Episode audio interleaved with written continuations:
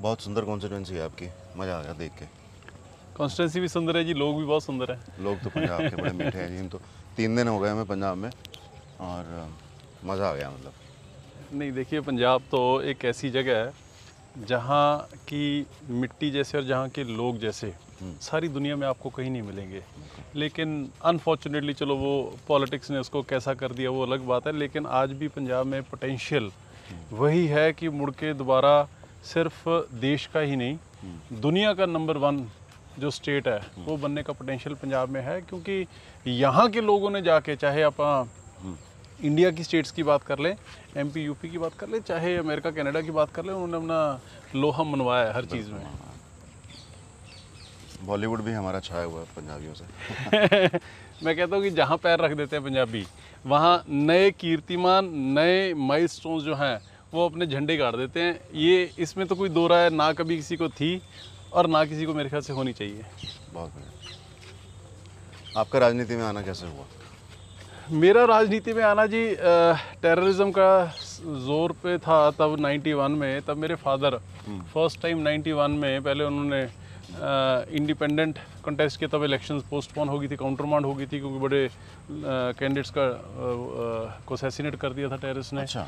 फिर ninety two में मेरे फादर फ़र्स्ट टाइम एमएलए बन गए उनके साथ ही तब तो I was just 18 years old तो तब से ही उनके साथ सोशली और पॉलिटिकली एक्टिव होने शुरू हुए।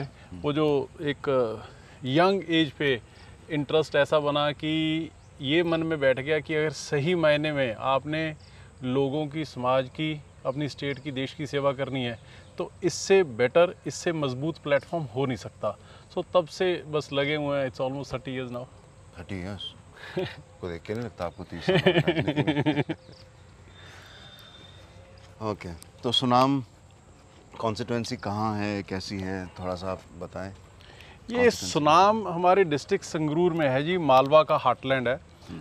शहीद आज़म सरदार उधम सिंह जी का ये जन्म स्थान है यहाँ सुनाम का जो नाम ही बेसिकली सौ नाम। यहाँ पे सौ पीर फकीर जो हैं वो हुए हैं। बड़ी बड़ी पावन पवित्र धरती है। यहाँ पे हमारे एक मंदिर है, सीतासर मंदिर है जहाँ पे हिंदू मैथोलॉजी के थे। वहाँ माता सीता आए थे, उन्होंने अपना सिर स्नान वगैरह किया था।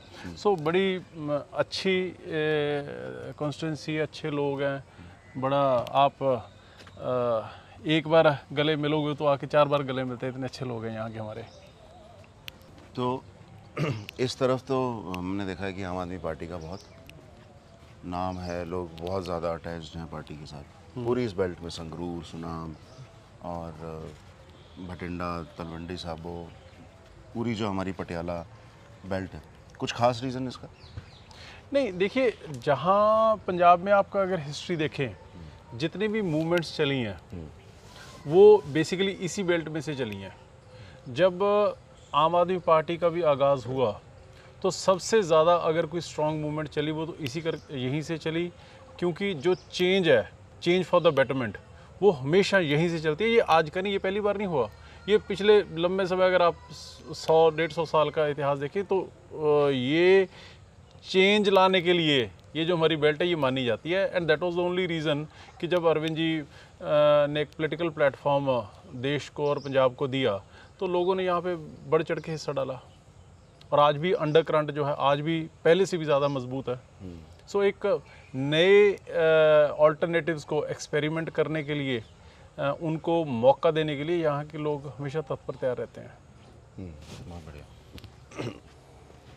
आज हम एक ऑर्गेनिक फार्म में हैं। कुछ बताएँ ना इसके बारे में। देखिए ये हमारे बहुत ही खास साथी हैं एडवोकेट हैं बाय प्रोफेशन सोनू जी हैं। हाई कोर्ट की का अपनी प्रैक्टिस छोड़ के उन्होंने ये सात एकड़ का ऑर्गेनिक फार्म यहाँ पे डेवलप किया है। अच्छा। और मैं समझता हूँ कि आप जब देखेंगे नज़र मारेंगे सही मायने में तो पंजाब की लाइफलाइन जो है वो एग्रीकल्चर ही है। एग्रेरियन स्टेट है हंड्रेड परसेंट हमारी डिपेंडेंस जो है एग्रीकल्चर के ऊपर है। और उसमें भी मैं समझता हूँ कि अगर फ्यूचर किसी चीज़ का है, अगर कोई फॉरवर्ड लुकिंग चीज़ है, जिससे पंजाब के लोगों की ज़िंदगी को, पंजाब की इकोनॉमी को अगर ट्रांसफॉर्म किया जाए तो वो ऑर्गेनिक में है। सो इस करके बड़ा अच्छा इन्होंने यहाँ सेटअप किया हुआ है। जब कभी वो टेंशन्स को दूर करना हो तो यहाँ आके आराम से बैठ जाओ। आपको नेचर एट इट्स फुलेस्ट वो नज़र आती है। बिल्कुल। तो ऑर्गेनिक फ़ार्मिंग क्यों ऐसा है कि Punjab by and large adopt नहीं कर पाया? जैसे सिक्किम कम्प्लीटली ऑर्गेनिक स्टेट है। पंजाब के ऐसे क्या चैलेंजेस हैं कि यहाँ फर्टिलाइज़र पेस्टिसाइड्स इतनी बड़ी मात्रा में यूज़ होते हैं कि किसान जो है मतलब हम हमेशा से डिस्कस करते हैं दूसरे एपिसोड्स में हमने बात की कि कैसे पंजाब का किसान स्ट्रगल कर रहा है अपनी किसानी से और लोग जो हैं पंजाब से ट्रेन चलती है बठिंडा से ही। हाँ, पास ही हमारे बठिंडा। जिसको हम कैंसर कैंसर ट्रेन बोलते हैं कैंसर एक्सप्रेस बोलते हैं जो बीकानेर तक जाती है कैंसर हॉस्पिटल तक। तो ऐसा क्या हुआ कि इतना सुंदर स्टेट जहाँ किसानी सबसे ज़्यादा है नॉर्थ में आप देखें तो सबसे ज़्यादा किसानी यहीं पे।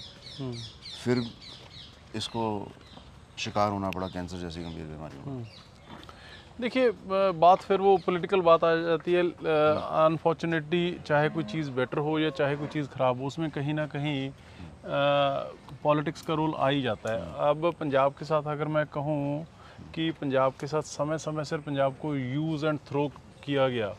अब जब सारा देश भूखा मरता था ग्रीन रेवोल्यूशन की बात आई उस समय पंजाब के कंधों पे जिम्मेवारी डाल, डाली गई कि आपने सारे देश को को अनाज देना है। सेवेंटीज़ में। सेवेंटी सिक्सटी फाइव सेवेंटीज़ में जब ग्रीन रेवोल्यूशन हुई उस समय पंजाब के लोगों ने यहाँ पे मेहनत करके मुशक्क़त करके सारे देश का जो पेट है वो भरा। राइस कभी भी पंजाब की Main फ़सल खाना नहीं नहीं था। ना ही हम लोग आज भी नहीं खाते। राइस पैदा किया सारे देश के लिए। उस चीज़ को पैदावार करने में और उसका क्वांटम बनाने में उसकी क्वांटिटी बनाने में जो फर्टिलाइज़र और पेस्टिसाइड्स हैं उसके ऊपर यूरिया खाद जो है उसके ऊपर हम लोगों की डिपेंडेंस इतनी होगी कि आज उसके 50 साल बाद हम कैंसर से काला पीलिया से हम उससे जूझ रहे हैं। सो so, ये बहुत बड़ा मैं समझता हूँ कि धोखा जो है धक्का जो पंजाब के साथ हुआ है। आज हम सिर्फ़ और सिर्फ़ कैंसर जैसी बीमारियों के साथ ही नहीं आज हम पानी के लिए भी हमको जूझना पड़ रहा है। हमारे यहाँ पे जितना पानी है उससे ऑलमोस्ट डेढ़ गुना हम हर साल एक्सट्रैक्ट कर लेते हैं। चावल और इसको कनक को पैदा करने के लिए एक किलो चावल पैदा करने के लिए शालीन जी पैंतीस सौ से पाँच हज़ार लीटर पानी लग जाता है। हम अपनी सेहत ही नहीं ख़राब कर रहे हम अपना जो पानी है उसको भी ख़त्म कर रहे हैं जिसकी वजह से पंजाब आज अनफॉर्चुनेटली एक डेजर्ट स्टेट बनने के किनारे जो है वो आता जा रहा है। That is the only reason कि हम कहते हैं कि अगर कोई पंजाब को कोई चीज़ बचा सकती है तो वो ऑर्गेनिक फ़ार्मिंग जो है वो बचा सकती है नंबर वन क्रॉप रोटेशन है? क्रॉप rotation जो क्रॉप रोटेशन होना चाहिए क्रॉप डाइवर्सिफिकेशन होना चाहिए। डाइवर्सिफिकेशन के बाद उसकी जो क्रॉप की वैल्यू एडिशन के जो अपॉर्चुनिटीज़ होनी चाहिए यहाँ पे, जो उसका सेटअप होना चाहिए। वो अनफॉर्चुनेटली आज तक पिछले साठ सत्तर साल में किसी भी पॉलिटिकल पार्टी ने, किसी लीडरशिप ने, किसी स्टेट की या सेंटर की गवर्नमेंट ने उसके ऊपर फोकस ही नहीं किया। That is the only reason कि हम सिर्फ़ और सिर्फ़ पैडी और वीट के साइकिल में फंस के रह गए। डिपेंडेंस हमारी सारी की सारी जो सेंटर की एमएस की है, उसके ऊपर होगी। और अब जब से तीन कानून बने हैं ये तीन काले कानून बने हैं। सवा साल से हम उसके साथ जद्दोजहद कर रहे हैं पूरे का पूरा पंजाब। सो ये बड़ा विशियस साइकिल है, जिसको निकालने की प्राइमरीली तौर के ऊपर जिम्मेवारी जो थी, वो सरकारों की थी, लेकिन उन्होंने निकाला नहीं। अब पंजाब और पंजाब के लोग, किसान जो हैं, उसमें फंस चुके हैं। अब उसमें से जब तक उनको नहीं निकाला जाएगा with the hand holding of the central and the state government तब तक पंजाब को मुड़ के दोबारा वो रंगला, पुराना पंजाब बनाना बड़ा मुश्किल हो जाएगा। आपको लगता है किसान सचेत है, किसान जानता है ऑर्गेनिक फ़ार्मिंग की एसेंस क्या है, ज़रूरत क्या है आज के समय में? नहीं जानता तो किसान सब कुछ है, अगर यहाँ का किसान एमपी में जाके यूपी के तराई के इलाके में जाके वहाँ के आब- बेआबाद ज़मीनों को आबाद कर सकता है। अगर कैलिफ़ोर्निया में जाके वहाँ पे बादाम और अखरोट की खेती कर सकता है तो किसान यहाँ का जानता तो सब कुछ है। लेकिन by the end of the day उसको जानने के बाद भी उसको मौका उसको अपॉर्चुनिटीज़ उसको वो एटमोसफियर मिल रहा है कि नहीं मिल रहा दैट इज़ मोस्ट इंपॉर्टेंट आज की डेट में लैंड होल्डिंग जो है वो पचासी परसेंट किसानों की पाँच परसेंट एकड़ से कम रहेगी। अच्छा। सिर्फ़ पाँच एकड़, पचासी परसेंट किसानों की। अब उस पाँच एकड़ में अगले ने अपना घर भी चलाना है, बच्चों को पढ़ाना है, उनकी शादियाँ भी करनी है, अगली फ़सल भी बीजनी है और डिपेंडेंस होगी सिर्फ़ और सिर्फ़ किसान, यहाँ कनक और पैडी। कोई शौक से थोड़ा बीजता है। वो इस करके बीजनी पड़ती है। उसको पता है कि यार ये मेरा जो है मैं सामान बीजूँगा ये छः महीने बाद सरकार ने परचेज कर लेना है। अगर वही चीज़ें अगर चाहे अपन अ, सूरजमुखी की बात कर लें बाकी फ़सलों की बात कर लें दालों की बात कर लें तिलहन की बात कर लें जो कि आज भी इंपोर्ट किया जा रहा है इंडिया में अगर उन चीज़ों का भी सिस्टम परचेज का सरकार ने बना के दिया होता तो किसान उसके ऊपर शिफ्ट हो जाएगा। उससे हमारी बिजली भी बचेगी हमारा पानी भी बचेगा हमारा एटमॉस्फेयर हमारी धरती भी बचेगी। लेकिन बाय द एंड देखिए बात जहाँ से हमने शुरू की थी बात घूम फिर के वहीं पे ख़त्म हो जाती है। कि जब तक करना मेहनत का तो कोई ऑल्टरनेटिव है नहीं। पंजाब का किसान मेहनती है कर सकता है करके दिखाया है लेकिन उसको जो एटमॉस्फेयर देना है जो प्लेटफॉर्म देना है वो तो सरकार ने देना है ना जी। वो नहीं मिल रहा। अगर जिस दिन मिल गया उसी दिन आप देखोगे ट्रांस पंजाब ट्रांसफॉर्म होना शुरू हो जाएगा। वैसे जब हम सरकारों में काम करते हैं ना तो कई चीज़ें तो मुझे ऐसी लगती हैं जैसे सरकार ने कभी उसको अटेंशन ही नहीं पे की। यही मतलब कभी सोचा भी नहीं कि है। इन चीज़ों का सॉल्यूशन क्या है? हाँ। ब्यूरोक्रेट्स ने कभी प्रपोज किया हो या उन्होंने भी शायद सोचा हो ना सोचा हो आधी चीज़ें तो इसलिए ख़राब पड़ी हैं कि उस पर किसी ने ध्यान ही नहीं दिया Yes. कि वो एग्जिस्ट भी करती हैं और वो हमारे जनमानस के लिए बहुत इंपॉर्टेंट है। ऐसा नहीं कि उसकी इंपॉर्टेंस नहीं है। इट्स जस्ट दैट कि हमने उसको टेंशन नहीं दी तो वो मसला इसलिए अनअटेंडेड सा पड़ा है। चाहे वो हेल्थ हो एजुकेशन हो चाहे वो हमारा खेती जैसे किसानी आपने कही वो हो। यदि दिल्ली में किसान को बीस हज़ार रुपये पर एकड़ यदि फ़सल नुकसान हो जाती है खुदा न खास्ता तो उसको मिल सकते हैं तो फिर पंजाब में भी मिल सकते हैं। टेंशन देने की या तो ज़्यादा मिलने चाहिए। ज़्यादा मिलना चाहिए। ये तो पूरा स्टेट किसानी पे डिपेंडेंट है। मैं वही तो कहता हूँ ना कि देखिए आपने ब्यूरोक्रेसी की बात की। देखिए ब्यूरोक्रेसी का अल्टीमेटली एक लिमिटेड नो डाउट वो एक इंपॉर्टेंट कड़ी है सरकार को और स्टेट को चलाने में। लेकिन उनका लंबा चौड़ा इंटरेस्ट नहीं होता। ये ब्यूरोक्रेसी तो सिर्फ़ और सिर्फ़ इम्प्लीमेंट करती है जो आपके पॉलिटिकल लीडरशिप के एम्बिशंस और गोल्स जो उन्होंने टारगेट फिक्स किए हैं। जो वो लोगों से कमिट करके आए हैं उसके टारगेट्स और गोल्स को कैसे अचीव करना है ये पॉलिटिकल विजन होना चाहिए स्टेट की लीडरशिप का पॉलिटिकल लीडरशिप का और उसको इम्प्लीमेंट करने का जो जिम्मा है वो ब्यूरोक्रेसी का होता है। ब्यूरोक्रेसी का तो इतना रोल है लेकिन जब लीडरशिप ही हे वायर हो जाए वो डायरेक्शनलेस हो जाए उनका मकसद उनकी जो विजन है स्टेट की अगली 30 40 50 साल की बजाय सिर्फ़ इस चीज़ पे फोकस हो जाए कि भैया अगली इलेक्शन कैसे जीतनी है पाँच साल बाद। तो फिर वैसा ही जैसा काम लीडरशिप करेगी वैसी ब्यूरोक्रेसी करेगी। सो इस करके ये अब आप दूर ना जाए।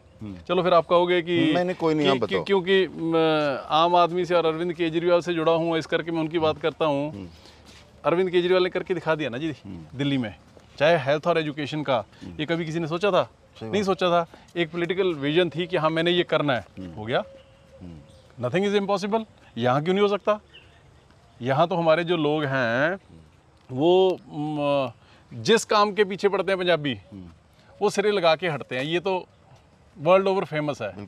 तो यहाँ पे अगर हम शालीन भाई अगर दुनिया को जाके बदल सकते हैं तो यहाँ भी बदल के दिखा सकते हैं हम लेकिन उसके लिए एक एटमॉस्फेयर एक कंस्ट्रक्टिव और प्रोग्रेसिव एक पॉजिटिव एटमॉस्फेयर देना सरकार की जिम्मेवारी जो कि अनफॉर्चुनेटली मिल नहीं रहा। That is the only reason कि आज पंजाब से हर साल डेढ़ lakh student America Canada Australia जा रहा है। डेढ़ लाख? डेढ़ लाख। और उनके पीछे हर साल तीस हज़ार करोड़ जो है उनके लिए यूनिवर्सिटीज़ और कॉलेजों की फीसों के लिए जा रहा है। अब आप मेरे को ये बताइए कि जिस स्टेट से हर साल तीस बत्तीस हज़ार करोड़ रुपया और डेढ़ लाख यूथ जिन्होंने चालीस साल अपने लिए अपनी फैमिली के लिए और उस स्टेट या कंट्री की इकॉनमी के लिए काम करना है अगर वो इतना सबसे इम्पोर्टेंट कोई अगर कोई एसेट है एसेट है तो ह्यूमन रिसोर्स है that too young human resource अगर 18 20 22 साल के बच्चे उनका कोई उनको डिग्री से मतलब नहीं उन्होंने ये आयल्स करना है और बाहर जाना है। जहाँ से हर साल डेढ़ लाख यंगस्टर निकल रहा हो तीस बत्तीस हज़ार करोड़ रुपया निकल रहा हो सर्वाइव कैसे करेंगे? इसको टर्न अराउंड करना ही मैं समझता हूँ कि आज की पॉलिटिकल लीडरशिप का एक को एक विजन और गोल होना चाहिए और उसी डायरेक्शन में हमारे जो काम है उसी डायरेक्शन में होने चाहिए जो कि अनफॉर्चुनेटली अभी तक कर कोई नहीं रहा। इस चीज़ को एडमिट करने को भी तैयार नहीं है। सोचने को तैयार नहीं। सोचने को तैयार नहीं और एक सेकंड आपको हँसी की बात बताऊँ हाँ। कि पोलिटिकल लीडरशिप का आप व्यू पॉइंट देखो थोड़े दिन पहले अकाली दल ने महीना डेढ़ महीना पहले एक अपना तेरह पॉइंट का एजेंडा निकाला। और उसमें एक एजेंडा ये था कि हम अगर हमारी सरकार आती है तो हम ये भी करेंगे। उसमें एक पॉइंट ये था कि अगर पंजाब का कोई बच्चा कोई स्टूडेंट आयल्स करना चाहता है तो हम तो हम उसको दस लाख रुपया इंटरेस्ट फ्री और गारंटी फ्री पंजाब सरकार देगी। कितनी बेवकूफ़ी की बात। मैंने मैंने उसके दिन अगले दिन नेक्स्ट प्रेस कॉन्फ्रेंस की। मैं कहा भैया आप अकाली दल दस साल पहले तो बोलता था कि हमारी सरकार लाओ हम पंजाब को कैलिफ़ोर्निया बना देंगे। और अब कहते हैं कि भैया हमारे बस का काम नहीं है। आप यहाँ से पैसे लो गारंटी लो और ब्याज भी हम देंगे और यहाँ का बच्चा जो है वो वो अमेरिका को जाए या कनाडा को जाए। व्हाट नॉनसेंस यार। ब्रेन ड्रेन को प्रमोट कर रहे हो। ब्रेन ड्रेन को प्रमोट कर रहे हो। ह्यूमन रिसोर्स को प्रमोट कर रहे हो। उनके पीछे जो पैसा जाना है उसको प्रमोट कर रहे हो। हाउ रिडिकुलस सो ये विजन जो है जब पॉलिटिकल क्लास का हो जाए then how do a state as a whole survive that's a big question एक बड़ा क्वेश्चन ये है कि जो लोग बाहर चले गए हमने वो नंबर हमारे पास है हमारे सामने है। उसके पीछे जो लोग मशक्क़त में लगे रहते होंगे पंजाब से बाहर जाने के लिए विदेशों में जाने के लिए। Yes. और बहुत सारे लोग जो हिंदुस्तान के अलग अलग जगहों पर रोज़गार ढूंढते होंगे। और नहीं मिलने की वजह से शायद ड्रग्स चूज़ करते होंगे या बहुत कुछ और चूज़ करते होंगे सड़कों पर धक्के खाते होंगे रोज़गार की तलाश में उनका क्या हश्र होता होगा? जी तो सबसे बड़ा सवाल तो यही है ना जी कि अगर यहाँ के जो नौजवान है यहाँ पे जब कनाडा में अमेरिका में ऑस्ट्रेलिया में उतरता है एयरपोर्ट पे सबसे पहले उसका सवाल ये होता है कि भैया मेरे को यहाँ किसी गैस स्टेशन पे किसी ट्रांसपोर्ट कंपनी में काम लगवा दो।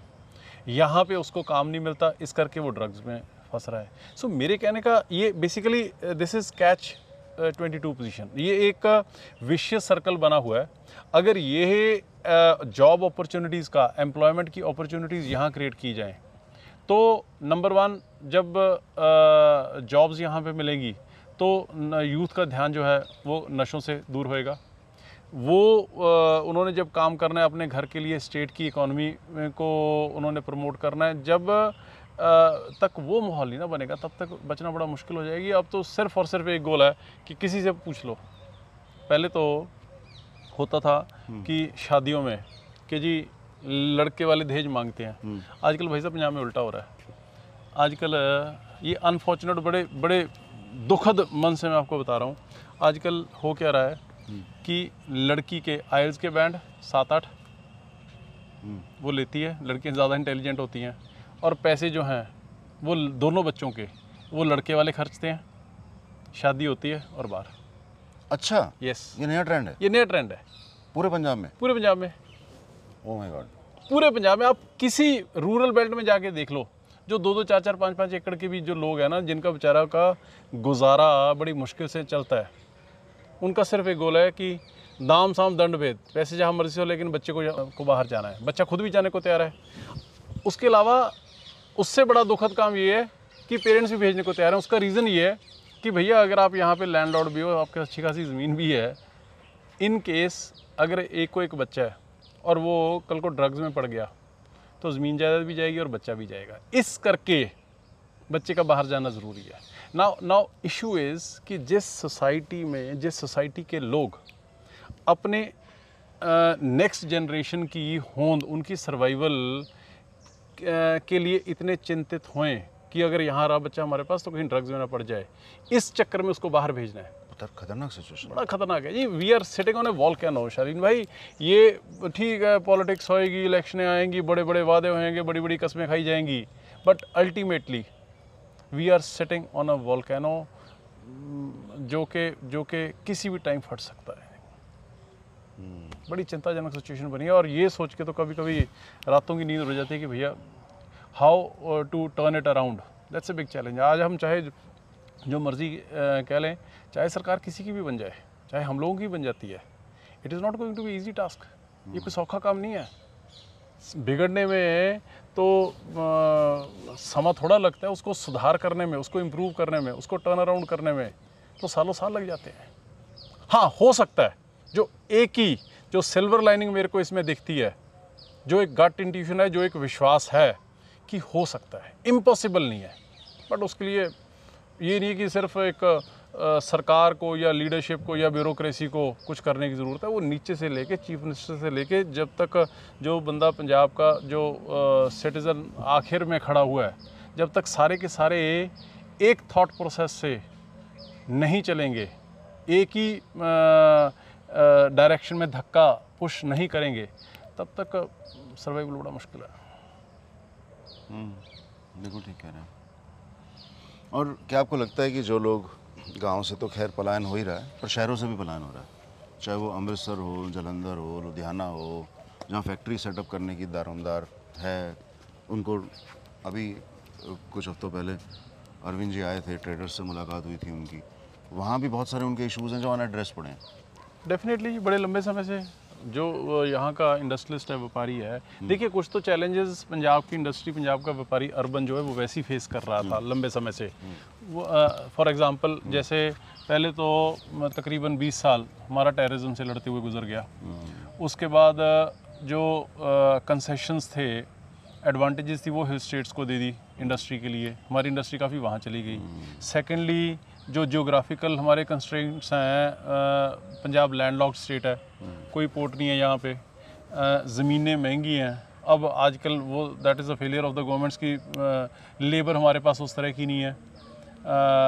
बिजली महँगी हुई पड़ी है। सो कई उसके ऊपर जो सरकारी टेररिज्म होता है इन द फॉर्म ऑफ़ आपका इंस्पेक्टरी राज और ये सारी चीज़ें, उसकी वजह से आज पंजाब का जो इंडस्ट्रियलिस्ट व्यापारी है, वो भी डीमोरलाइज्ड है। वो भी अ, अगर एक इंडस्ट्री यहाँ पे चल रही है तो यहाँ पे एक्सपेंशन करने की बजाय they prefer some other state like Himachal like Himachal Karnataka तक एमपी तक हमारे यहाँ के लोग गए हैं जी उन्होंने वहाँ पे जाके अच्छे यूनिट्स इस्टेब्लिश किए हैं। कई फैमिलीज़ मैंने देखी हैं जो यहाँ पे सारे का सारी सिस्टम या अगर दो बच्चे हैं एक को यहाँ रखा दूसरे को बाहर भेज दिया। सो इस तरीके का अर्बन से भी बहुत ज़्यादा माइग्रेशन जो है वो हो रही है। तो आपको लगता है कि आम आदमी पार्टी की पैठ अर्बन पॉपुलेशन में बनी है? देखिए को समझ में आ रहा है नहीं देखिए बनी है या नहीं बनी ये तो आने वाले टाइम में इलेक्शन में पता चलेगा। क्योंकि और तो देखिए कोई आपके पास या मेरे पास कोई पैरामीटर है नहीं कि हम कैसे किसी को चेक कर सकें। लेकिन अंडर करंट जो है वो आज की डेट में आम आदमी पार्टी के फेवर में काफ़ी मज़बूत है काफ़ी स्ट्रॉन्ग है। पिछली बार अनफॉर्चुनेटली हमसे थोड़ी सी गलती ये हो गई थी कि हम लोगों को आम आदमी पार्टी को ये सारी की सारी जो दूसरी रवायती पार्टियाँ चाहे अकाली दल है कांग्रेस है इन्होंने हमें कि जी ये तो हार्ड लाइनर हैं ये तो जी अगर ये आगे तो पंजाब में टेररिज्म आ जाएगा उस हाँ। तरह के रंगों में रंग दिया। अच्छा। जिसकी वजह से हमें अर्बन एरियाज़ में बहुत बड़ा नुकसान जो है वो हुआ। लेकिन अब उस चीज़ को आई थिंक हम कुछ हद तक वॉश आउट करने में अ, कामयाब हुए भी हैं। बाकी और भी अभी बहुत सारे स्टेप्स हैं जो अर्बन पॉपुलेशन का अर्बन आप ट्रेडर कह लो आप व्यापारी कह लो आप हिंदू कम्युनिटी कह लो आप मॉडरेट सारी कम्युनिटीज़ के लोग कह लो अ, उनको हम एड्रेस करने में कुछ हद तक लेकिन अभी भी बहुत सारा कुछ है जो अभी करने की ज़रूरत है।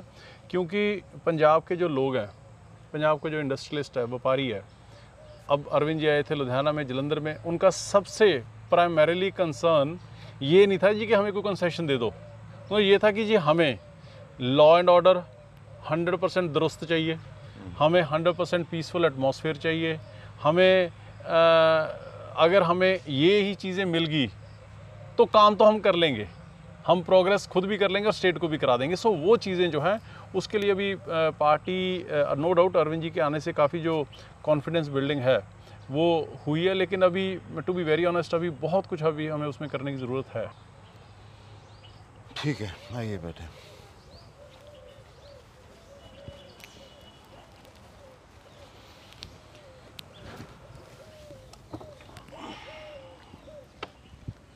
है ना जी जन्नत? आप ये देखिए। बहुत प्यारी जगह है। और ऊपर से आप मौसम देखिए आज का। मौसम सो ये खूबसूरती है जी पंजाब की। ये मौसम नेचुरली इस तरह का है या कहीं पराली वराली जलने की वजह से धुआँ है नहीं अभी पराली वाला तो खैर इतना कंसेप्ट नहीं है ये तो आज आई थिंक कुछ थोड़ा वेदर ही इस तरीके का है। पराली का तो अभी इतना ज़ोर नहीं पड़ा अभी कटाई नहीं इतनी हमारे एरिया में कटाई नहीं ज़्यादा हुई। धान की कटाई नहीं हुई तो उस करके पराली पुरूली का तो नहीं अभी सच इशू हाँ हफ़्ते दस दिन बाद पंद्रह दिन बाद हो जाए तो दैट्स सेपरेट इशू जैसे हम अभी यूथ के साथ जुड़े क्राइसिस की बात कर रहे थे उसमें सबसे इम्पोर्टेंट देखिए देखिए अल्टीमेटली हर चीज़ का अगर सल्यूशन निकलता है तो वो एजुकेशन से निकलता है वो नॉलेज से निकलता है। और अगर आपने यूथ को बच्चों को एट ए यंग एज अगर सही डायरेक्शन में पढ़ाई के साथ नॉलेज के साथ जोड़ दिया तो आई थिंक कोई लुकिंग बैक नहीं होता उस सोसाइटी के लिए। And same goes for health वो तो नेसेसिटी है ही है। सो so, ये हमारा शुरू से हमारा कंसर्न यही रहा है।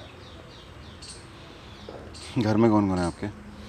मेरे घर में मदर हैं जी वाइफ हैं दो बच्चे हैं बड़े ब्रदर उनकी अनफॉर्चुनेटली लास्ट लास्ट डेथ हो गई थी उनके।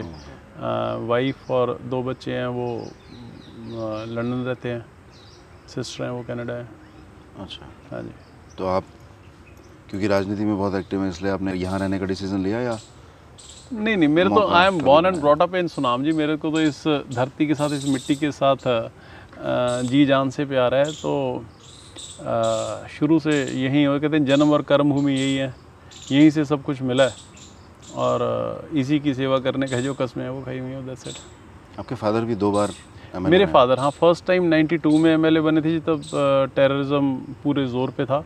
कोई इलेक्शन लड़ने का जल्दी जल्दी हिम्मत नहीं करता था। हम्म, फिर वो तकरीबन डेढ़ को साल के लिए मिनिस्टर रहे। फिर 97 में then again he won defeating सा सुखदेव सिंह जी ढींढसा। अच्छा। तब अकाली दल की इतनी स्ट्रॉन्ग वेव थी कि कांग्रेस के सिर्फ़ चौदह लोग जीत पाए थे। उनमें से मेरे एक फादर थे क्योंकि वो पाँच साल में 92 टू 97 उन्होंने काम ही इतना डेवलपमेंट का कर दिया कॉन्स्टिटेंसी का कि वो दोबारा जीते बहुत बड़ा मान सम्मान लोगों से मिला। Then unfortunately he passed away in 2000 तो फिर उनके बाद अ, बड़ी जद्दोजहद जो है ज़िंदगी की संघर्ष जो है वो चलता रहा। पॉलिटिकल तौर पे भी सामाजिक तौर पे भी बिज़नेस तौर पे भी फैमिली तौर पे भी बड़े जद्दोजहद चलते रहे। दो हज़ार में तब that time we were in Congress मेरे फादर कांग्रेस में थे। तो 2000 में टिकट नहीं मिल पाया। 2002 में टिकट नहीं मिल पाया कांग्रेस से। फिर 2007 में एज कांग्रेस कैंडिडेट कंटेस्ट किया हार गए फिर 2012 में एज कांग्रेस कैंडिडेट वोट तो चौंठ हज़ार के करीब मिल गई। लेकिन अ, अ, तब जीत नहीं पाए। लूज़ कर गए थोड़े से मार्जिन से। फिर अ, 2017 में आके आम आदमी पार्टी की तरफ़ से क्योंकि हमारी फैमिली का मेरे फादर का की जो पॉलिटिक्स थी पॉलिटिक्स की जो यूएसपी थी स्ट्रेंथ थी वो वही थी जो आज आम आदमी पार्टी की है। कि आम लोगों की बात करो आम लोगों के काम करो आम अ, लोगों के के साथ हमेशा खड़े रहो। 100 परसेंट ट्रांसपेरेंट और ईमानदार राजनीति होनी चाहिए। हेल्थ और एजुकेशन को प्रमोट करना चाहिए। वही चीज़ें आम आदमी पार्टी तो 2013-14 में बनी है जाके आ, सेम राजनीति मेरे फादर ने की। जिसकी वजह से जब से अरविंद जी पॉलिटिकल स्नैरियो पे आए आम आदमी पार्टी बनी तब से फैसिनेशन तो हो रही थी कि यार बड़ी अच्छी पार्टी है। वही जो मैंने बचपन में छोटे होते हुए एट ए यंग एज अपने फादर को जिस तरीके की राजनीति करते देखा है वही राजनीति आम आदमी पार्टी कर रही है। फिर आई वॉज़ फॉर्चुनेट इनफ के 2017 की इलेक्शन से पहले 2015 एंड दिसंबर नवंबर में आम आदमी पार्टी ने खुद मेरे को अप्रोच किया। तो महीना डेढ़ महीना दो महीने सब अपने साथियों भाइयों से विचार विमर्श किया। मन तो था ही कि ऐसा कोई प्लेटफॉर्म होना चाहिए क्योंकि मैं मेरा बड़ा फर्म बिलीफ है कि अगर आप सही मायने में लोगों को सर्व करना चाहते हो तो राजनीति से बड़ा प्लेटफॉर्म हो नहीं सकता। And with God's grace to be very honest now is the time to give back to society society ने, अगर इंडिविजुअली भी बात करें, या एज ए फैमिली बात करें तो पॉलिटिकल बात करें, लोगों से इतना मान सम्मान मिला हो, अब तो सोसाइटी को लोगों को वापस देने का समय है। और देना चाहिए। जो जितना दे सकता है, उतना देना चाहिए। लीजिए। बहुत बढ़िया। देखो, बिस्किट भी पूरे आटे के बने हुए आटे जी के जी आटे के। यहाँ सब कुछ नेचुरल मिलेगा आटा तो ऑर्गेनिक होना ही है। हाँ बिल्कुल जी सौ परसेंट। यहाँ सब कुछ ऑर्गेनिक ही मिलेगा आपको। ये ये वो बिस्किट्स हैं जो जब हम छोटे होते थे ना हम्म, तो मदर हम वाले लोगों- बनाया- हाँ, हम नहीं नहीं मदर हम लोगों को दे के भेजते थे। हम वहाँ खुद बैठ के आटा घी चीनी बनवा के लाते थे। हाँ, इतने किलो आटा जाएगा इतना घी जाएगा। और वहीं पे बैठ के बनवाओ कहीं ऐसा ना आटा मिक्स हो जाए। हम्म, ऐसे ऐसे मौसम में वो मदर हमारे वो अ, खीर मालपूड़े बनाया करते थे गुलगुले बनाया करते थे। अ, तो वो वो समय देखिए कुछ और ही था। जब मदर बनाने लग जाते थे चूल्हे पे साग तो पास ही बैठ जाते थे। और भाई साहब मैं और मेरा बड़ा ब्रदर कमल गिनती नहीं होती थी कि कितनी रोटियाँ खा के ये? वर द डेज़ यार। और ऑर्गेनिक डाइजेशन में कितना इजी है? ऑर्गेनिक डाइजेशन के लिए कितना मतलब यदि आम आदमी जिसने कभी ऑर्गेनिक टेस्ट नहीं किया वो पहली बार यदि कभी ऑर्गेनिक फ़ूड टेस्ट करे तो वो लाजवाब के सिवा कुछ और कह नहीं पाएगा।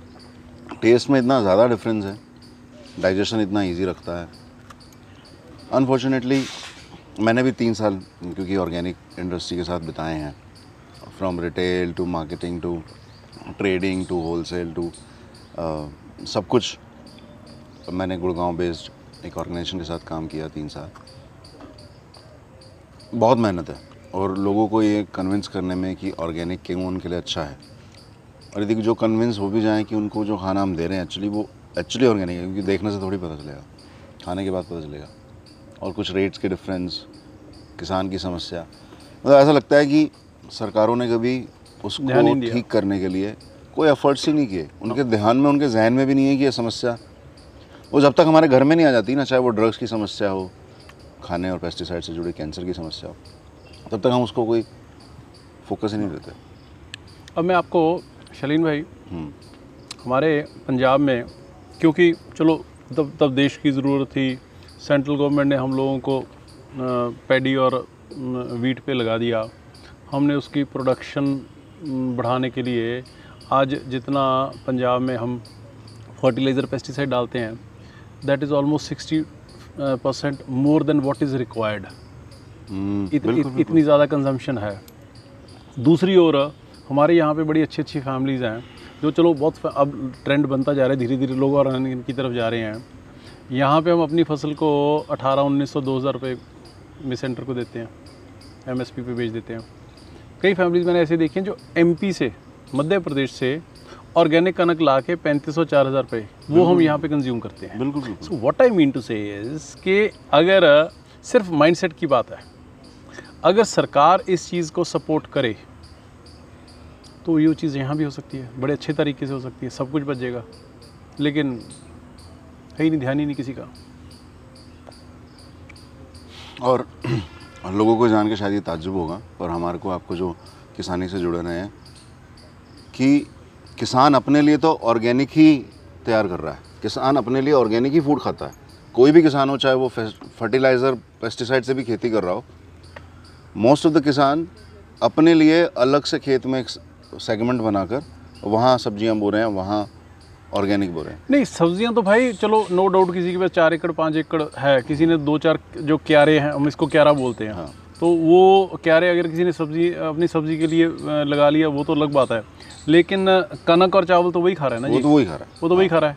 और इसी करके आप हेपेटाइटिस की काले पीले की बात कर लो आप कैंसर की बात कर लो जितनी इन्फिल्ट्रेशन आज उसकी रूरल एरियाज़ में हो चुकी है उसका कोई हिसाब किताब ही नहीं है। बहुत ज़्यादा हुई पड़ी है। नहीं डेंजरस है। और अगले शायद दस सालों में एक ये बड़ी समस्या होगी। जैसे आज के समय में अर्बनाइजेशन जैसे जैसे बढ़ रही है, हमारे लिए सीवेज ट्रीटमेंट प्लांट मैंने, हमारे पानी को कैसे ट्रीट करना एक बड़ी समस्या है। पानी की कमी बड़ी, एक बड़ी समस्या है पानी की कमी। ऐसे ही हमारे लिए हमारा जो सॉलिड वेस्ट मैनेजमेंट है अर्बनाइजेशन के चलते अभी अगला चैलेंज है हमारे सामने। ऐसे ही ऑर्गेनिक फ़ार्मिंग यदि हम नहीं आज उसके ऊपर आते तो फर्टिलाइज़र और पेस्टिसाइड से होने वाली बीमारियाँ हमारे लिए चैलेंज होने वाला। है आप कभी अगर आपने पंजाब के पोल्यूशन लेवल्स को चेक करना हो ना आप कभी यहाँ पे लुधियाना पास में बुढ़ा नाला है हाँ। वहाँ कभी होके आइएगा। वो किसी टाइम में कोई ज़माना था कि जब आप यहाँ पे खड़े हो तो आपको नीचे पाँच फुट दस फुट बीस फुट पे क्या बोलो आपको नज़र आता था?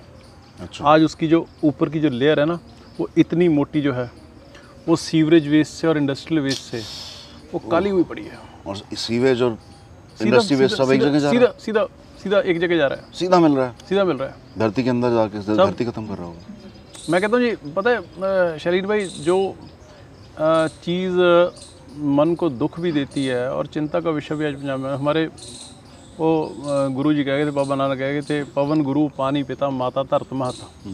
कि जो हवा है वो पवन गुरु वो गुरु है। पवन गुरु पानी पिता। जो पानी है वो पिता है। और माता जो है वो धरती है। आज अनफॉर्चुनेटली हम तीनों को जहर बना दिया।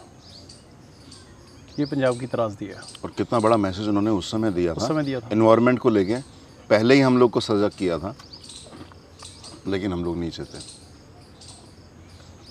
एक और आज भी नहीं समझना चाह रहे। एक आध्यात्मिक गुरु एक मोक्ष की तरफ़ ले जाने वाला व्यक्ति एक संप्रदाय को एक पंथ को एस्टेब्लिश करने वाला महान संत भी उस समय ये कह के गया था कि यदि तुमने इन्वायरमेंट के बारे में नहीं सोचा यदि इसको अपना माता पिता की तरह ट्रीट नहीं किया तो तुम जब माता पिता खुश नहीं होंगे बच्चा कैसे खुश होगा? और मैंने और गवर्नमेंट का ध्यान तो क्या उससे उन चीज़ों को सोल्यूशन करने से भागते हैं। हम्म, मेरे लास्ट टू लास्ट ईयर एक कॉन्टैक्ट में आए हम्म, जी नोन फ्रेंड्स के के थ्रू साउथ के थे साइंटिस्ट थे एक कई चीज़ें ऐसी डेवलप की थी जो ऑर्गेनिक थी और उन्होंने एक ऐसा सोल्यूशन बायो प्रोडक्ट ऐसा तैयार किया था कि आप सीवरेज वेस्ट में भी चार ड्रॉप्स डालो उसको स्टर करो and that becomes drinkable in two minutes वो मैं यहाँ पे पंजाब में नीचे से लेके पोल्यूशन बोर्ड के निचले ऑफिसर से लेके सेक्रेटरी तक पोल्यूशन कंट्रोल बोर्ड तक मिनिस्टर तक दिखा लिया। लेकिन सिर्फ़ अगर ये सोल्यूशन निकल आया तो भैया इंडस्ट्री से पैसे कैसे लोगे? इस करके किसी ने किसी कोई कोई असर ही नहीं हुआ किसी पे। तो दैट इज़ द प्रॉब्लम तो कुछ ऐसी चीज़ है जो हम यदि दिल्ली में एक्सपेरिमेंट कर सकते हैं तो आप ज़रूर हाँ बिल्कुल जी। बताइए। बिल्कुल। देखिए वही है अरविंद जी बार बार इस बात को दोहराते हैं कि हमारे साइंटिस्ट जिस तरह से काम कर रहे हैं हमारा देश का युवा हम लोग सब प्रोग्रेसिव इंटेलेक्चुअल जिस लेवल के हम लोग हैं उस हिसाब से हमारे पॉलिटिशियन नहीं ना हम चुनते। उसी तरह से हमारी ज़िंदगी फिर आगे बनती है। हम ए ग्रेड लोग सी ग्रेड पॉलिटिशियंस चुनते हैं। यही प्रॉब्लम है। मैं आपको अपना एक वो कहते दुखद भी और हंसने वाला भी एक एक्सपीरियंस सुनाता हूँ। मेरे जब ब्रदर का ट्रीटमेंट हो रहा था कैंसर का दैट वाज 2019 2018 में स्टार्ट हुआ था 19 तक चला। ही पास इन 2019 जब कीमो चलती थी तो दो एक बार महीने महीने का साइकिल होता था। दो एक बारी मेरे सिस्टर कनाडा से आके उनको संभालने के लिए बैठते थे महीना महीना। दो बारी मैं गया। एक दिन मैं उनके पास हॉस्पिटल रूम में बैठा हुआ था। अ, एक नर्स सेंटर करती है। मेरे ब्रदर को पूछती है कि हु इज़ ही मेरा भाई कहता है कि he is my brother where is he from भाई कहते is from India what does he do मेरा ब्रदर कहता ही इज़ ए पॉलिटिशियन ओहो, हो Indian politician Indian politicians very corrupt very corrupt मैंने अपने शरीन भाई, मैंने अपने भाई की तरफ़ देखा कि, यार, तूने मेरे को यहाँ नर्स जुतियाँ मरवाने के लिए बोला है। तो वो फिर उसने मेरे एक्सप्रेशन समझ लिया कि इसने लाइक नहीं किया। वो कहती no no don't worry Sri Lankan politicians are also very corrupt so आप ये देखिए और उसके बाद पिछले ढाई साल में मैं ये चीज़ हमारे पंजाब के पॉलिटिशियन को जहाँ बैठ जाता हूँ मैं कोई मिनिस्टर बैठा है कोई एमएलए बैठा है मैं ये बोलता हूँ कि भाई साहब हमारी इंटरनेशनल रेपुटेशन और इमेज ये बन चुकी है इंडिया के राजनेताओं की इंडिया के लीडर्स की पॉलिटिशियंस की कृपया करके थोड़ा बहुत अपने ऊपर सेल्फ कंट्रोल करना सीखो। नहीं तो वो समय दूर नहीं है जब लोग न, लोगों ने क्या हाल करना है। आप ये ये ये हालत बन चुके हैं। कितनी on on the other side अगर सही मायने में आपका अपने ऊपर सेल्फ कंट्रोल है तो इससे बड़ा और मज़बूत प्लेटफॉर्म आपको लोगों की सर्विस करने का मिल नहीं सकता। बिल्कुल। इतने पवित्र इतने पवित्र काम को इतने अच्छे काम को कितना बदनाम कर दिया over a period of seventy years राजनेताओं ने लीडर्स ने। और एज अ कंट्री कितनी शर्मिंदगी की बात कितनी शर्मिंदगी की बात है जी? कितनी शर्मिंदगी की बात है? मैंने अपने भाई को बोला मैं भाई साहब मुड़ के नहीं बताना कि मैं पॉलिटिशियन हूँ। मैं मैं तो खुद अपने घर से लगा के पॉलिटिक्स करता हूँ। ठीक है ना वो जैसे गुरु साहब ने बोला कि अपना दसवंद निकाल के कि आप अगर सौ रुपये कमाते हो तो दस रुपये लोक भलाई के कामों में लगाओ। मैं तो वो निकाल निकाल के अपनी राजनीति करता हूँ और बाहर आते हैं तो ये सुनने को मिलता है।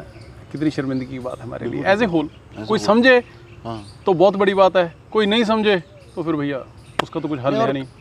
अपनी ज़िंदगी बिताने के लिए कितना चाहिए आपको?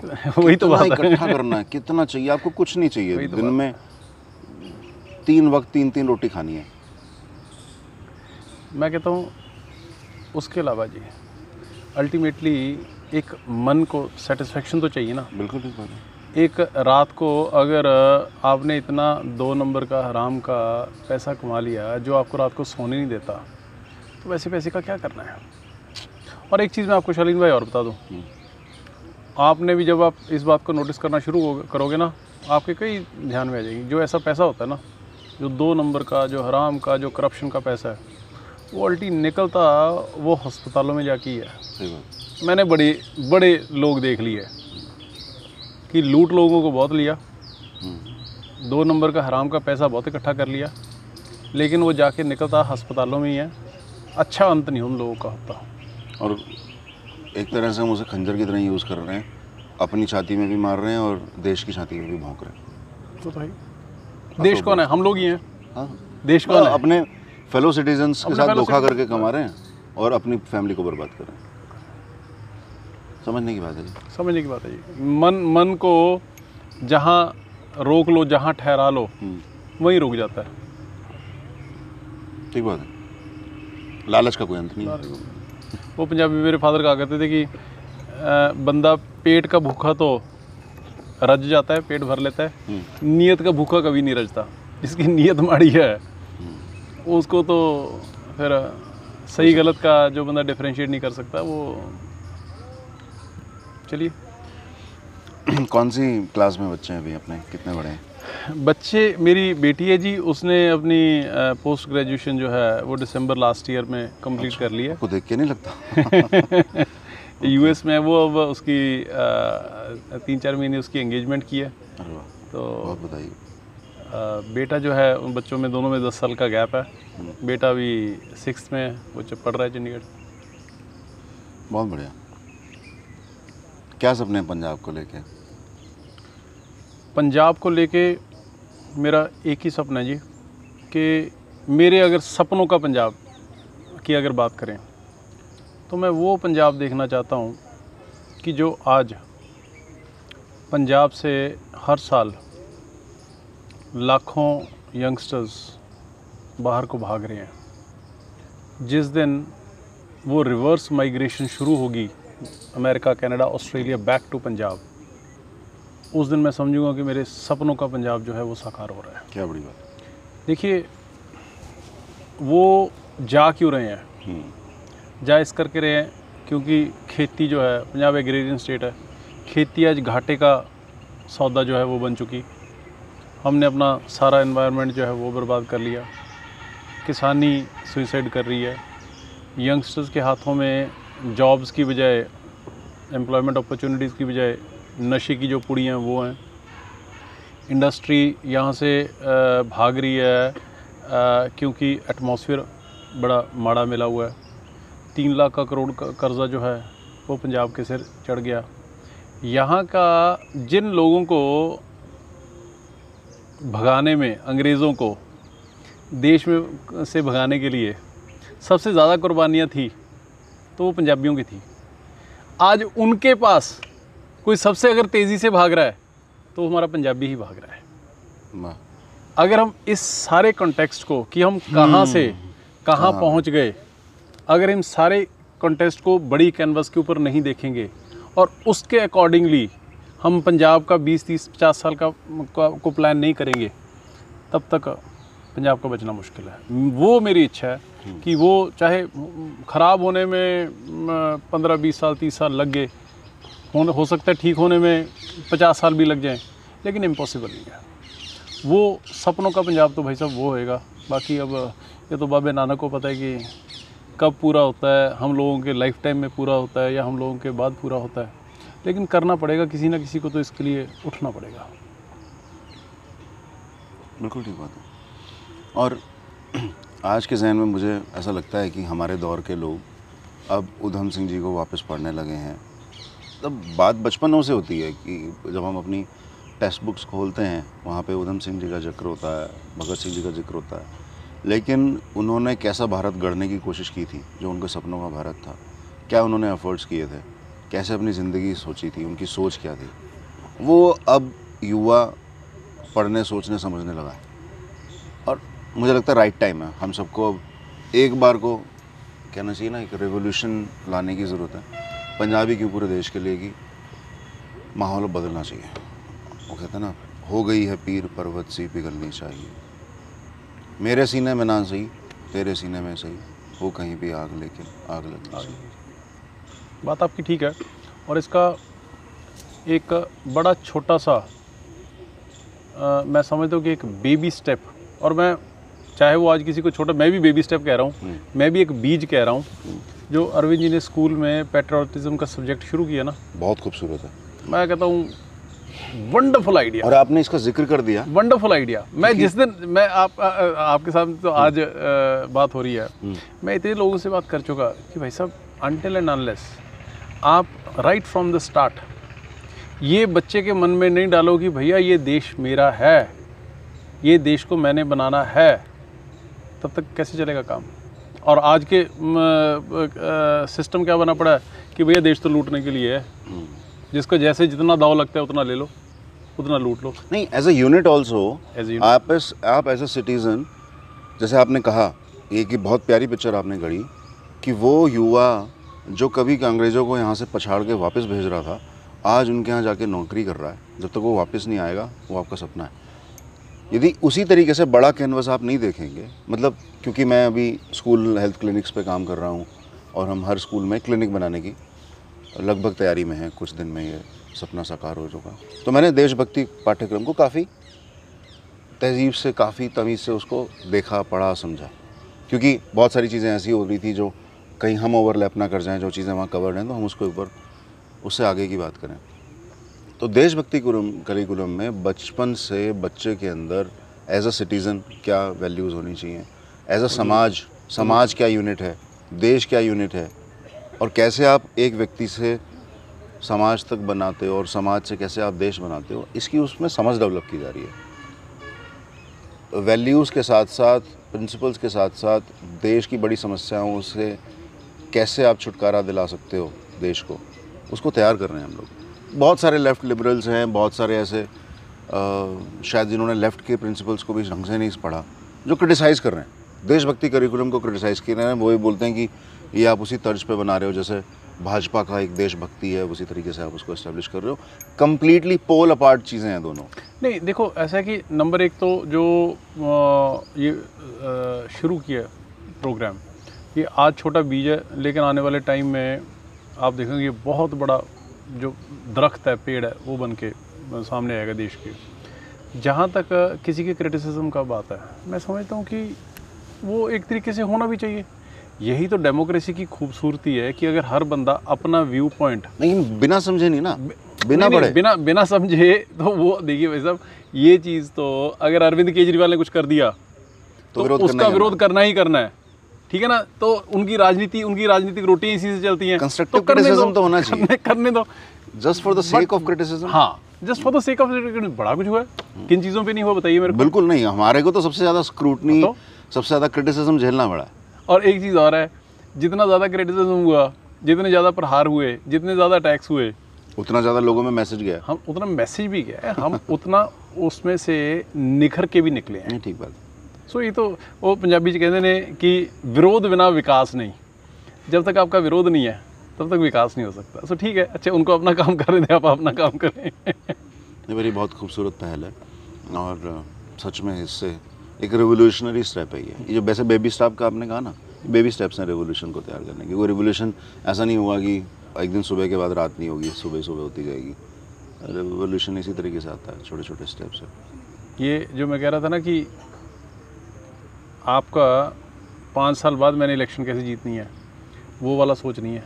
ये पचास साल बाद मेरा देश कैसा होना चाहिए ये उस विजन के साथ ये लिया गया स्टेप है। बिल्कुल। And this is going to bear fruits mark my words और आज के टाइम में जहाँ पॉलिटिशियंस गद्दी पर बैठने के बाद सिर्फ़ यही सोचते हैं कि अगला चुनाव कैसे जीतना है या वो कौन से डिसीजंस लेने हैं जिससे जनता में ये मैसेज जाए और अगली बार वोट मिले। इसके बियॉन्ड कुछ नहीं सोचते। अरे बच्चे तो वोटर भी नहीं हैं जिनके लिए आप सोच रहे हो। वो तो आपकी एक पौध है जिसको आज आप तैयार करने की कोशिश कर रहे हो और जो सालों में रिज़ल्ट देगी। शायद आपका नाम भी ना हो।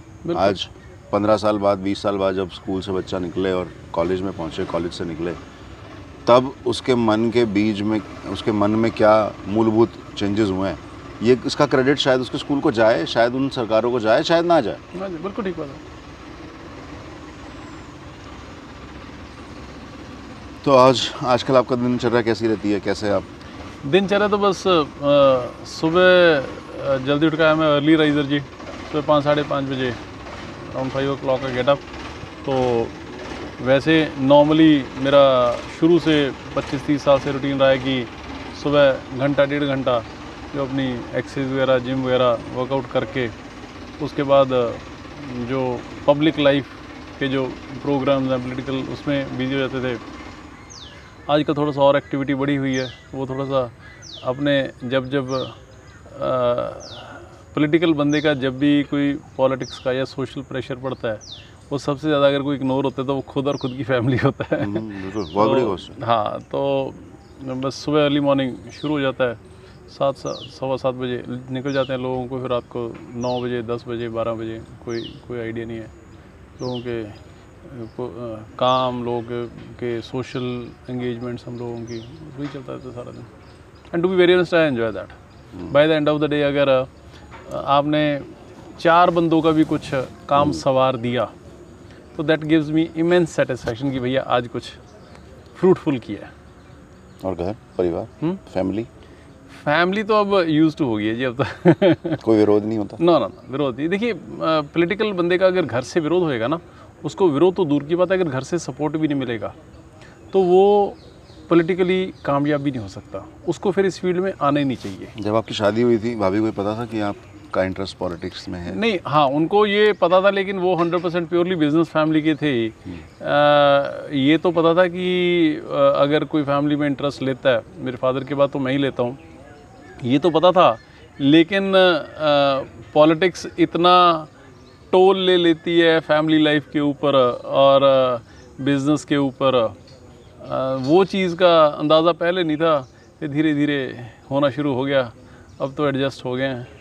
अब तो अगर कंप्लेन नहीं ना होती। हाँ जी ना अब कंप्लेंट नहीं होती। अच्छा, अब तो अब तो अगर अब तो घंटा दो घंटे घर से निकलने में भी कभी थोड़ा रिलैक्स हो जाएँ हम्म, निकलने में लेट हो जाएँ या घंटा दो घंटे जल्दी आ जाएँ तो फिर पूछते हैं कि क्या बात आज कोई काम नहीं है? नहीं मैं जब सुबह आपसे फ़ोन पे बात कर रहा था पीछे भाभी की आवाज़ आ रही थी कुर्ता सेलेक्ट करने में भी उनका योग नहीं वो देखिए टचवुड खैर हम लोगों का शुरू से मेरा और वाइफ का लव मैरिज है बट हाँ जी? लव मैरिज है अरेंज नहीं arrange marriage purely arrange marriage हमारे फैमिलीज़ फादर्स दोनों एक दूसरे को बड़े अच्छे से जानते थे अच्छे फ्रेंड्स थे तो प्योरली अरेंज मैरिज है।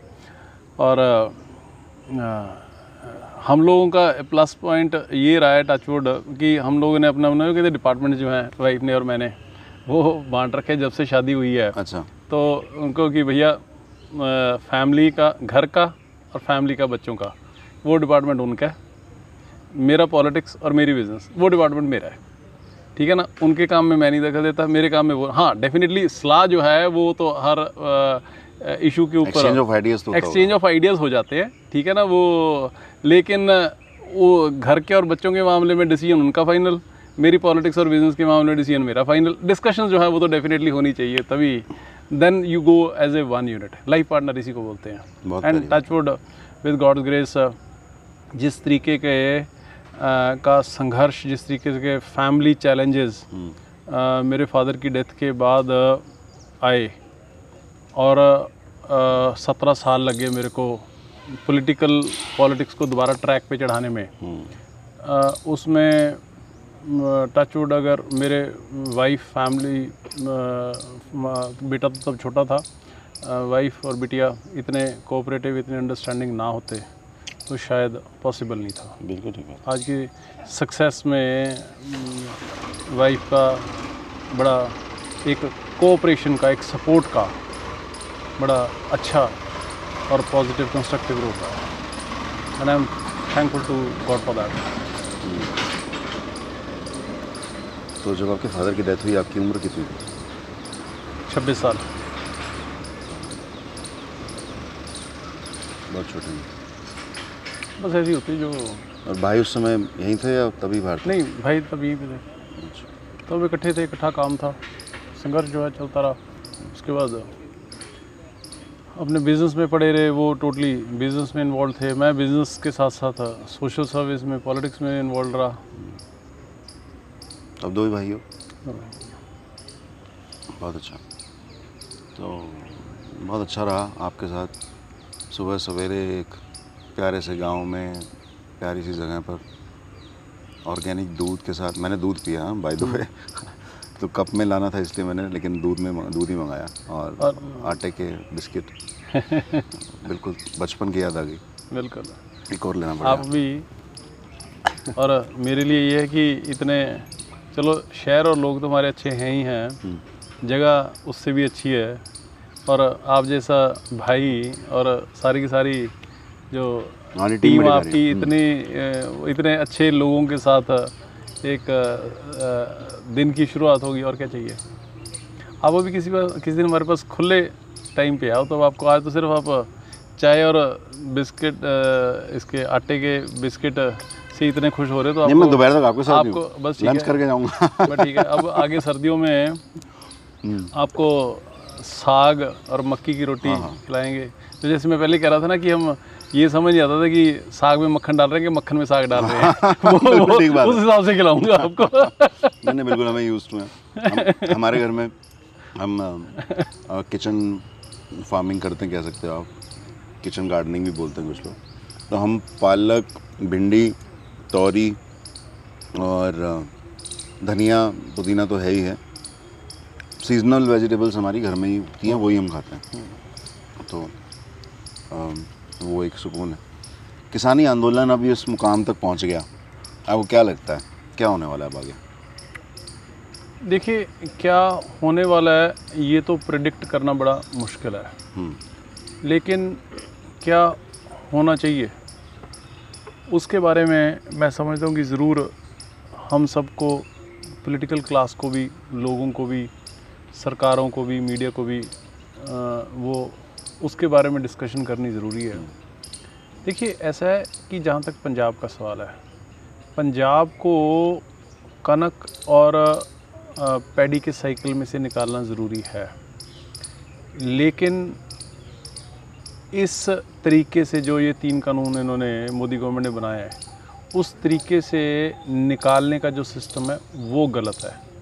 वो सिर्फ़ उस तरीके वो उसको वहीं से नहीं निकाल रहे उसकी ज़मीन से भी निकालने की नेफेरियस डिज़ाइंस हैं। हम्म।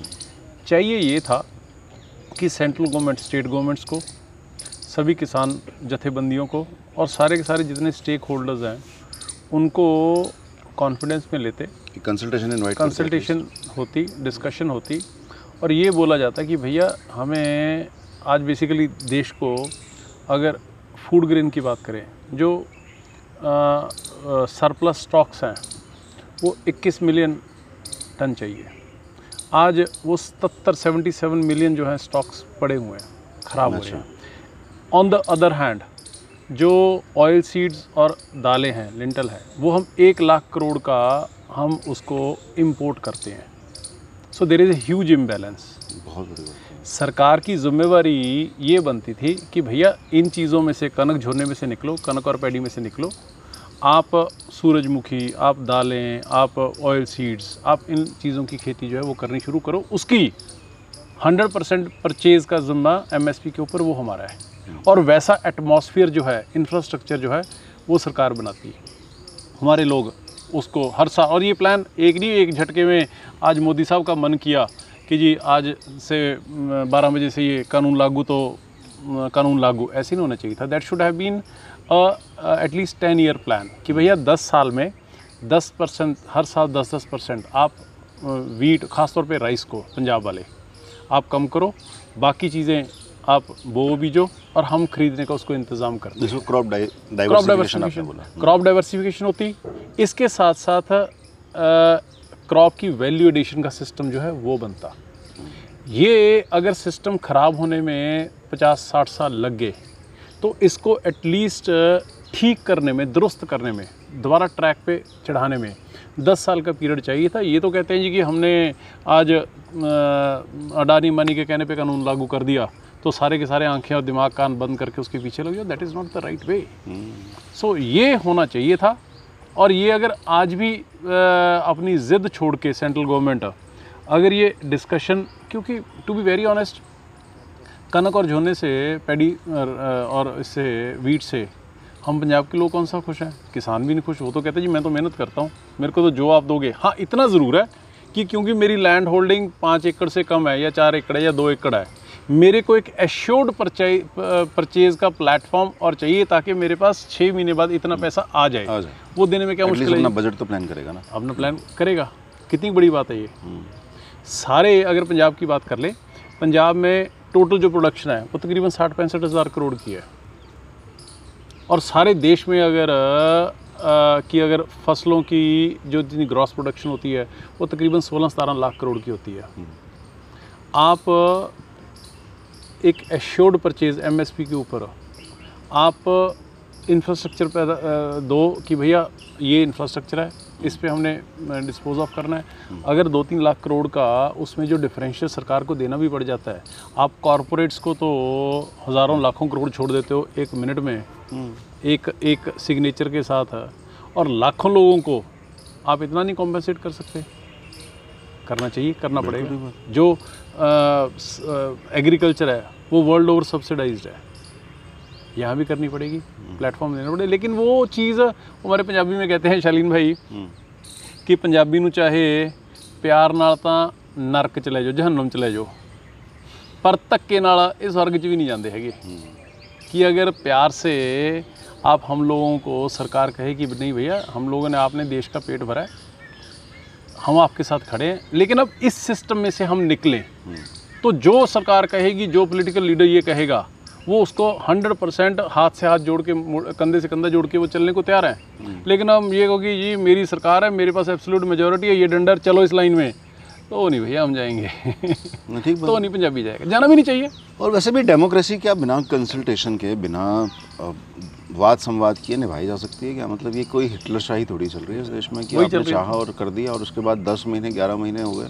उनको सात सौ से ज़्यादा कानों पे की जूं नहीं सरक दी देखो। और इनके कानों पे जू नहीं रहेंगी। ये पॉलिटिकल लीडर्स के साथ मंडा मांडवली कर रहे हैं कि कहीं किसी को समझा लें किसी को रिझा लें कुछ कर लें।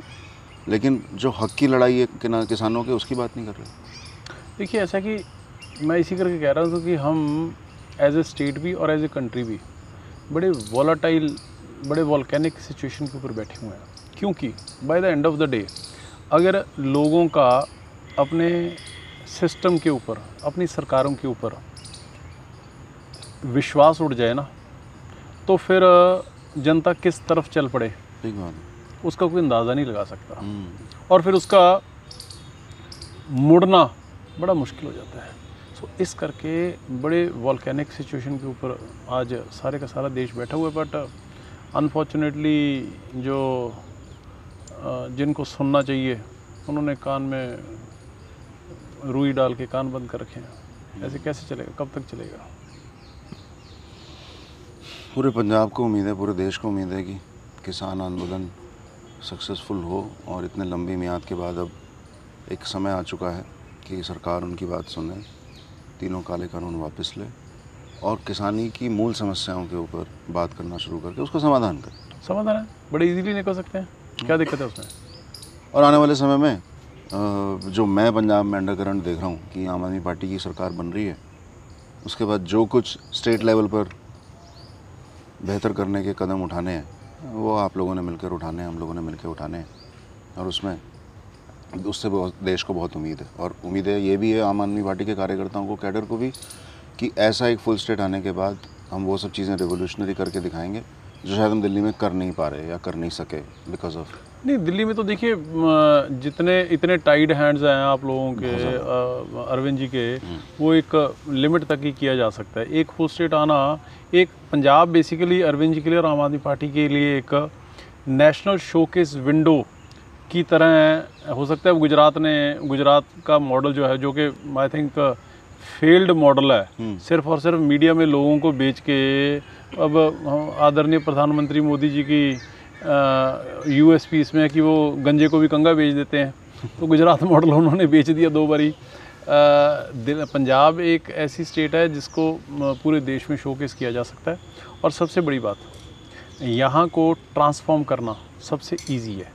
वो इस करके इजी है क्योंकि यहाँ पे हर चीज़ इन्होंने इतनी नीचे तक ले गए हैं कि उसको ट्रांसफॉर्म करने में दिक्कत ही कोई नहीं है।